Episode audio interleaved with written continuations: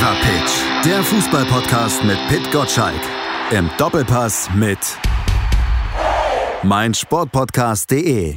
Nach den Schützenfesten der Bundesligisten in der Champions League steht jetzt am Wochenende schon das nächste Fußball-Highlight auf dem Programm. Die beste Offensive der Liga trifft auf die beste Defensive. Der erste auf den zweiten Bayern auf Dortmund in Dortmund. Und hier im Fever Pitch Podcast trifft Malte Asmus auf Pit Gottschalk. Hallo Pit. Moin Malte. Ja, da erwischst du mich mit dem Spiel natürlich an einer empfindlichen Stelle.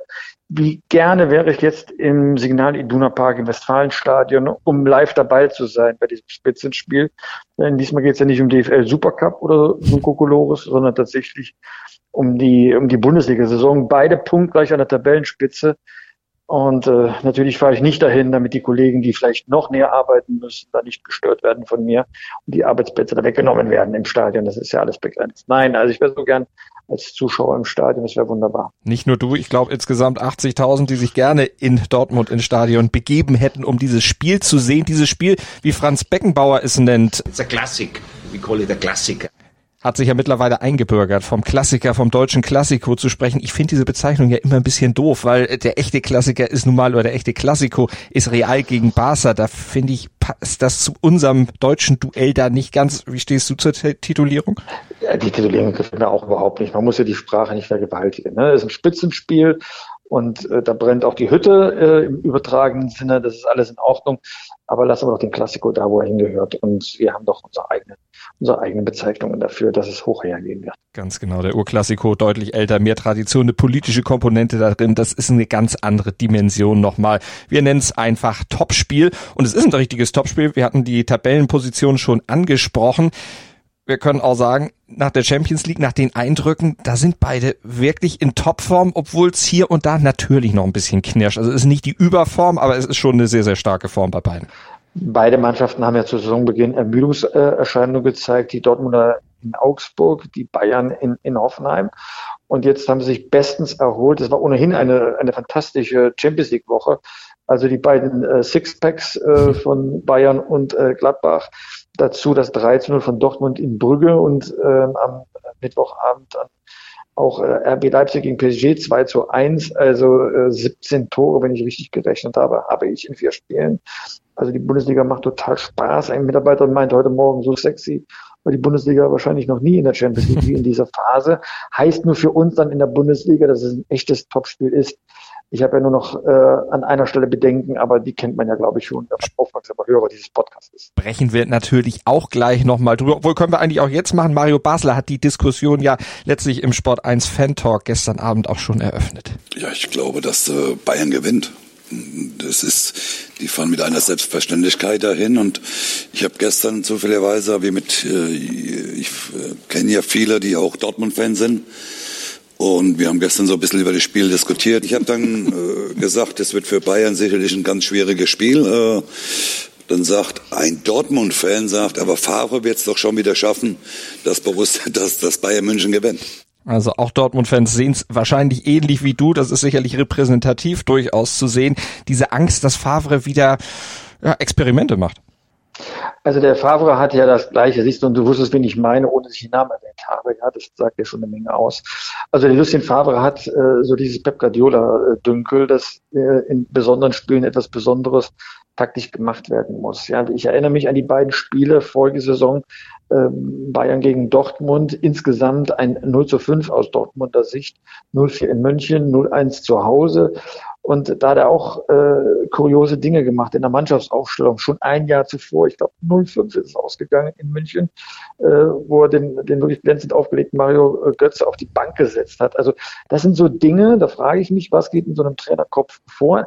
Er soll doch die Mannschaft laufen lassen, die funktioniert doch. Vielleicht an der einen oder anderen Stelle den Spieler nehmen, äh, der besser funktioniert, aber doch nicht das Überding machen, braucht man doch gar nicht. Die Mannschaft äh, ist in glänzender Form, sie Sie, sie greift an, sie weiß, wie sie spielen muss, auch in einem Spitzenspiel. Unerfahrenheit wird durch äh, äh, Leidenschaft äh, wettgemacht, die Ballen gegengehalten, dann ist doch alles gut. Und, und so groß ist der Unterschied ja gar nicht. Wir erinnern uns an das 0 zu 1 aus der Rückrunde, wenn äh, Boatengs Handspiel tatsächlich als Meter gepfiffen äh, worden wäre, was es auch verdient mhm. hätte, dann, dann wäre vielleicht sogar ein Unentschieden oder vielleicht sogar die Wende im Spiel äh, möglich gewesen, damit ein anderer äh, Bundesliga, ein anderes Bundesliga-Ende. Aber äh, dazu gehört einfach, dass der Favre laufen lässt, seine Mannschaft laufen lässt, und zwar im sprichwörtlichen Sinne und nicht mit taktischen Vorgaben überfrachtet. Äh, ob äh, Thomas Müller äh, über den rechten oder den linken Sch Schnürsenkel den Ball spielt, ist total unwichtig, weil da muss man wirklich äh, ja, dieses berühmte Wort Mentalität einsetzen, das ja ein schwammiger Begriff ist, aber am Ende sagen will, Leidenschaft einfach auf den Rasen bringen. Das wird schon reichen. Und dann glaube ich, dann wird es auch ein offenes Spiel. An den zwei Stellen, wo die Bayern besser sind, das ist vor allem im Tor mit Manuel Neuer ähm, und im Sturm äh, ist es ja so, dass die, äh, dass dieser Gap langsam geschlossen wird. Im Sturm kann Dortmund mit Holland ein, ein Pendant entgegensetzen. Und wenn man einfach mutig spielt, kann man vielleicht auch den Nachteil in der Torwartposition dann auch kompensieren. Also ich bin ziemlich zuversichtlich, dass wir ein heißes 2 zu 2 erleben werden. Dortmund hat Holland, das hat man gegen Brücke wieder gesehen. Der stand da zweimal wirklich genau da, wo ein Torjäger stehen muss. Bayern hat Lewandowski, das wissen wir, der trifft vor allen Dingen gegen Dortmund natürlich immer besonders gerne. Ich glaube, 16 Tore hat er gegen seinen alten Club schon geschossen. Aber bei Bayern ist es ja in der Offensive nicht nur Lewandowski. Das ist ja eigentlich eine sehr, sehr breite Offensive. Auch Sané, der kam gegen Salzburg von der Bank, hat ja getroffen. Also schwerer auszurechnen, oder? Ja, natürlich schwer auszurechnen. Das, da, da liegen ja die Bedenken, dass man jetzt meint, man müsste die Taktik so ausrichten, dass man ein Bollwerk baut. Ja, aber RB Salzburg hat ja in der Champions League gezeigt, wie man gegen Bayern spielen kann. Selbst das Spiel machen, selbst Druck ausüben, die Bayern überraschen. Ja, und dann bis zum Schluss äh, die Puste halten. Ne? RB hat ja gut gespielt in der Champions League, bis, äh, oh, in der Champions League heißen die FC, also bis zum Ende fast gut gespielt und sind dann kräftemäßig eingebrochen, weil die natürlich nicht das Niveau aus der österreichischen Liga haben, wie vielleicht Borussia Dortmund. Aber in dieser Verteidigung in der Attacke zu suchen. Mhm. Das ist der Schlüssel und nicht jetzt äh, hinten raus gucken, oh, wie kann ich das abdichten. Weil wenn man sich nach hinten drängen lässt, und das hat das auch das Spiel in der Rückrunde gezeigt, dann schießt ja nicht nur Lewandowski ein Tor, sondern Kimmich mit seinem Lupfer hat ja das Tor gemacht. Wir erinnern uns an dieses Zaubertor, das er gemacht hat, ja. Dann können die alle mal. Deswegen muss man sie dadurch weghalten vom eigenen Strafraum, dass man selbst einfach diese Dominanz versucht äh, entgegenzusetzen, mutig zu sein. Das, was das Spiel der Dortmund auch ausmacht. Wenn man jetzt meint, man müsse sich nur nach dem Gegner richten und alle Vorsichtsmaßnahmen treffen, dann äh, zieht man Handbremse in den Köpfen der Spieler an. Das ist ein schiefes Bild, ich gebe es dazu. Aber ich glaube, der Gedanke wird, äh, wird rübergebracht, äh, was die Leute endlich laufen und spielen, so wie sie es können, so wie sie es auch gezeigt haben. Zumal die Dortmunder Abwehr momentan auch gut ist, obwohl ja sehr viel experimentiert werden musste. Mats Hummels ist aktuell verletzt, ob er dann auch wirklich beim Top-Duell gegen Bayern mitmischen darf, ist ja auch noch nicht ganz raus. Der wäre aber ja natürlich nicht nur in der Spiel- äh, oder in der Defensive, sondern auch für die Spieleröffnung unheimlich wichtig. Ist das auch ko zu kompensieren? Also gegen Brügge, ja, klar. Auch wenn man da schon gesehen hat, dass da am Anfang doch noch so ein paar Abstimmungsschwierigkeiten waren, aber gegen Bayern ohne Hummels, das macht schon ein bisschen schwieriger. Naja, also es kommt darauf an, wofür man den Hummels einsetzen und gebrauchen kann. Er ist natürlich nicht mehr der Schnellste, das weiß man schon seit Jahren, aber in der Spieleröffnung kann er den entscheidenden Punkt setzen. Also alleine, was er wieder voriges, voriges Wochenende geleistet hat, nicht nur seine beiden Tore, sondern auch wie er mit dem Außenriss äh, die Angreifer in Szene gesetzt hatten, das ist schon außerordentlich und äh, da gibt es nicht viele, die das aus der Abwehr heraus so können. Äh, dazu gehört aber auch, dass man halt mit einem anderen, schnelleren Innenverteidiger das alles abdichtet und darauf wird es ankommen. Ja, mhm. ähm, wenn ich jetzt wählen müsste als Trainer mit Hummels oder ohne Hummels, ich würde immer mit Hummels machen, ist auch ganz klar. Und auf bayerischer Seite, wenn wir da auf die Abwehr gucken, die ja zuletzt dann auch gegen Salzburg eben sehr unter Druck geraten war, da hat sich ja Jerome Boateng mal wieder in den Vordergrund gespielt, den wir hier an dieser Stelle ja eigentlich schon mal mehrfach weggeschickt hatten. Eigentlich schon, aber die Zeit spricht da jetzt oder läuft ja für ihn dann auch zu, wenn Alaba tatsächlich den Verein verlassen sollte. Ist ja nicht ausgeschlossen, dass Boateng selbst dann verlängert. Das wäre die günstigste Lösung. Also wenn man einen neuen Verteidiger holen müsste, der sich erstmal einordnen und äh, eingewöhnen muss. Ja, man hat ja mit äh, Lukas und Hernandez auch noch jemand in der Hinterhand. Also da gibt es äh, einige Möglichkeiten für Bayern und da ist auch bei Boateng eine Vertragsverlängerung nicht ausgeschlossen.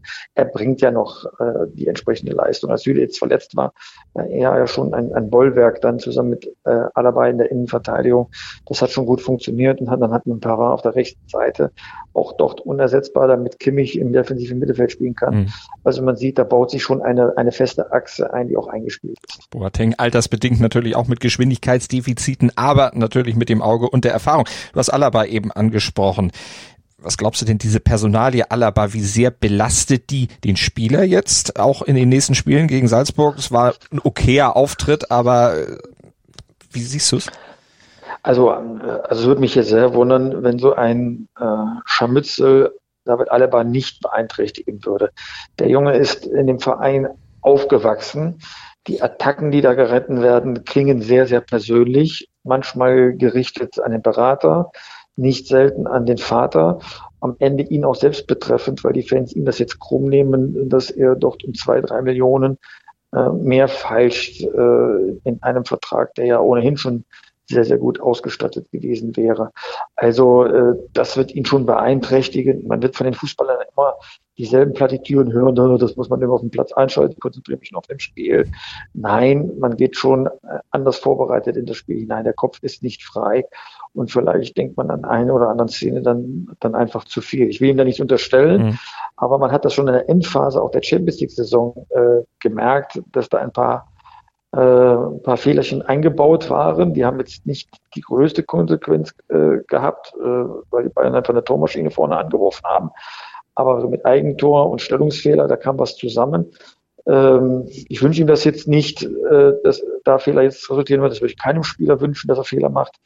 Aber es, äh, ich hätte größtes, also ich würde größtes Verständnis aufbringen, wenn er nicht unbelastet in das Spiel reingehen würde. Glaubst du denn, dass das ist da, der, ja. Außerdem ist das ja auch der Grund, wenn ich das noch hinzufügen Klar. darf, Hansi Flick, äh, dass ihm das überhaupt nicht gepasst hat, dass das diese Woche rauskam. Zum einen wegen des Champions League Spiels, ja, das haben sie jetzt gewonnen, aber natürlich auch wegen dieses Spitzenspiels in Dortmund. Äh, der, was er braucht, ist halt Ruhe in der Mannschaft und natürlich äh, ausgehend von, von David Alaba, den das belasten wird, wird auch den einen oder anderen Spieler aufgrund der Zahlen, die da im Umlauf sind, mhm. auch mal seine eigene Gehaltsrechnung nochmal etwas genauer angucken.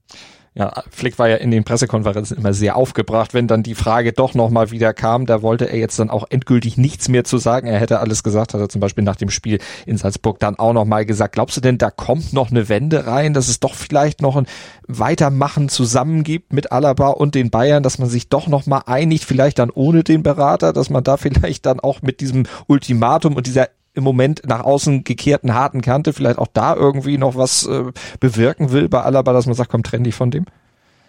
Also die Strategie der Bayern ist ja offensichtlich. Sie strahlen aus, und zwar mit vollem Selbstbewusstsein, dass die Zukunft des FC Bayern nicht von der persönlichen Entscheidung von David Alaba abhängt.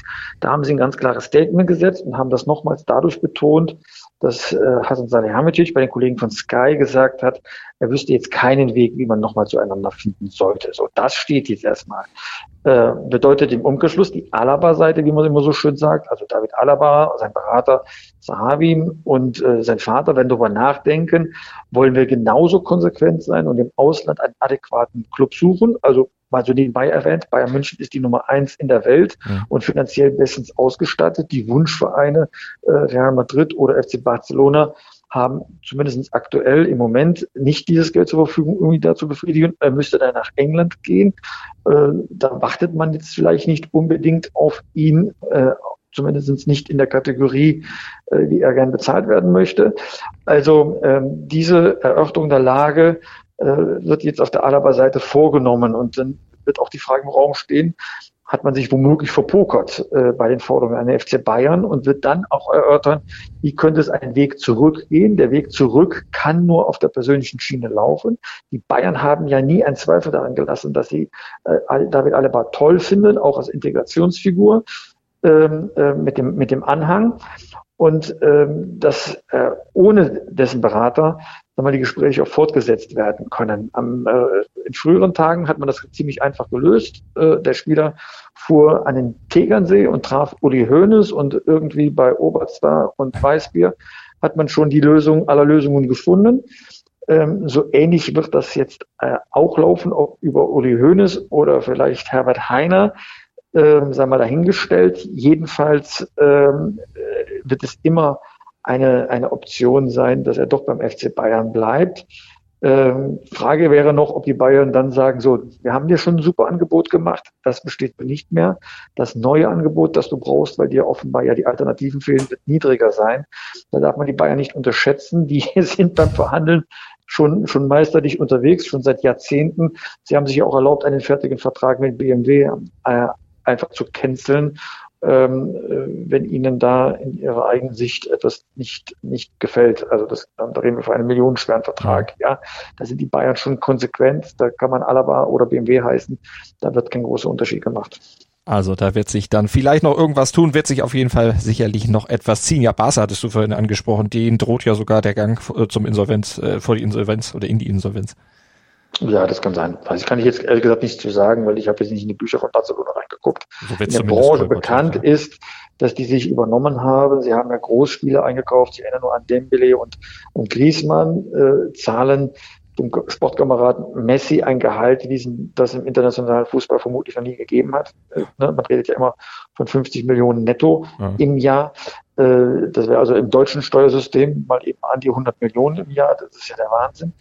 Äh, also äh, wer solche Gehälter zahlt, muss sich nicht wundern, dass bei ausbleibendem Erfolg dann auch mal äh, ein Buchhalter das genauer in die Bücher gucken möchte und fragen muss, ob das alles noch so mit Verstand geregelt gewesen ist. Das kennt man eigentlich von den beiden spanischen Vereinen, also von den beiden großen. Sie haben dann immer noch äh, Vermögen im Hintergrund.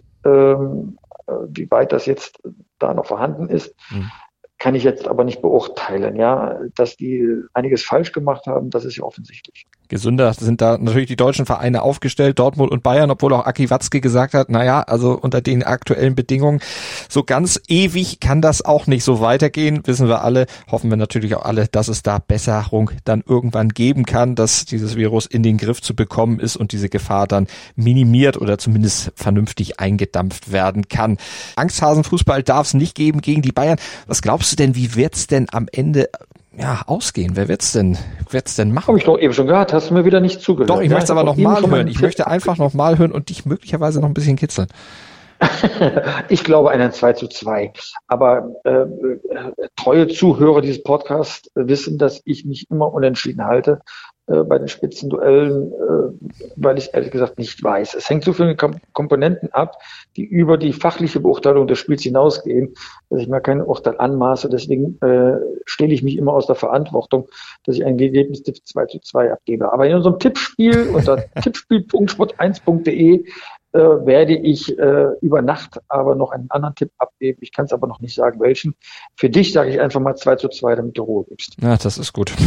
Den anderen arbeitest du natürlich noch aus. Da wirst du natürlich noch Statistiken wälzen, dich vielleicht auch noch. In der Tat werde ich das tun. Ich werde mir Statistiken angucken, habe dann mehr Informationen, mit welcher Aufstellung man da reingeht, werde mir angucken, wie äh, Mats Hummels entweder integriert oder ersetzt wird. Das sind so alles Komponenten, die beim Tippspiel bei mir eine Rolle spielen, ja. Ähm, Trainingseindrücke habe ich leider nicht, aber ich gehe einfach mit dem mit, mit der Stimme der Vernunft an. Du hast deine Leute vor Ort, die kannst du doch anzapfen, die kannst du doch fragen, wie die Eindrücke sind. Ehrlich gesagt tue ich ja jeden Tag in den Konferenzen. Da kriege ich ja auch nochmal Input und die geben mir schon einen ganz guten Eindruck. Aber es ist doch ein Unterschied, ob ich den armen Patrick Berger dann vor Ort hinschicke und er muss mir zähneknirschend reportieren, ja, oder ob ich mir das dann selbst dann angucke, das Training und sehe, wie die, wie die Jungs drauf sind, ja. Das sieht man schon an der Körpersprache, das sieht man dran, wie die gucken, sind sie nervös, sind sie angespannt, sind sie freudig, ja. Das sind so Dinge, die, da hat man sich irgendwie einen, einen Seismographen angeschafft, über die viele Jahre dann eine Mannschaft zu beurteilen, ob sie etwas ausstrahlt, was, was man gemeinhin als Siegeswillen bezeichnet, oder eher, na, hoffentlich ist der Tag bald rum, ja. und ich glaube, man muss schon mit Siegeswillen reingehen. Äh, und irgendwas sagt in mir, allem, was ich höre, dass das diesmal der Fall ist, dass die Dortmunder sagen so äh, nochmal ohne ohne eigenes Tor gegen Bayern spielen zweimal, das darf nicht äh, passieren. 2 zu 3 ging das Spiel im Supercup aus. Okay, das da kann man nicht unbedingt ernst nehmen, so ein Spiel. Aber jetzt in der Bundesliga, da wollen sie auch mal eine Bude machen. Mhm. Wie viele Buden hast du denn schon im Tippspiel gemacht? Wie stehst du denn da? Buh, ich müsste noch mal gucken, aber ich würde mal sagen, ich bin noch dabei.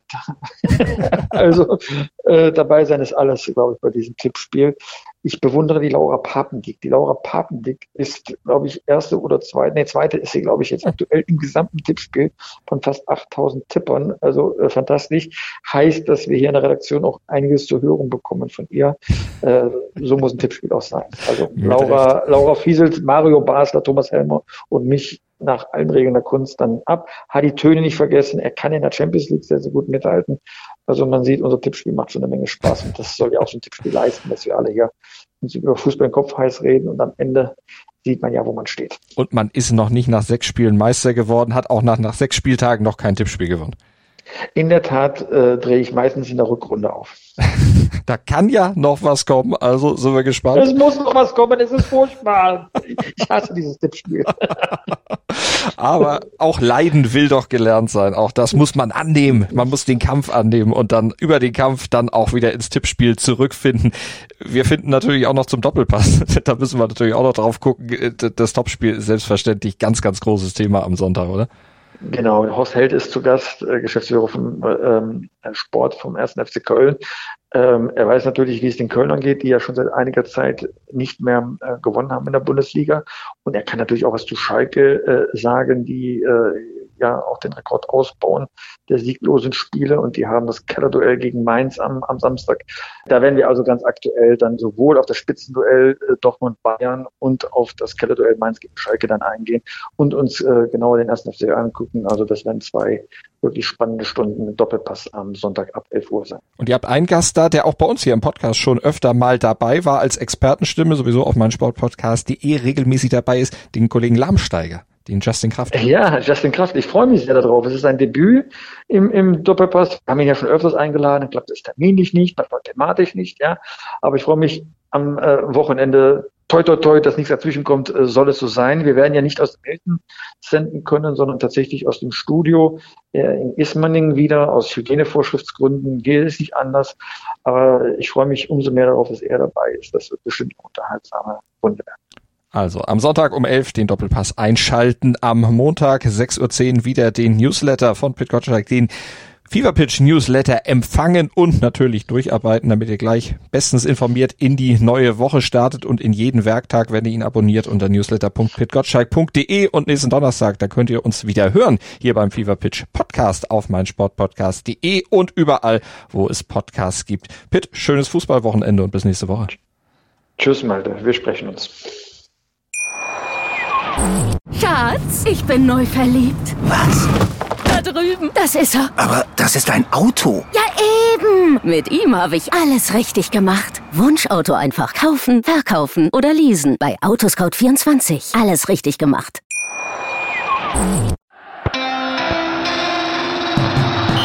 Fever Pitch. Der Fußballpodcast mit Pit Gottschalk. Im Doppelpass mit meinsportpodcast.de. Schatz, ich bin neu verliebt. Was? Da drüben. Das ist er. Aber das ist ein Auto. Ja, eben. Mit ihm habe ich alles richtig gemacht. Wunschauto einfach kaufen, verkaufen oder leasen. Bei Autoscout24. Alles richtig gemacht.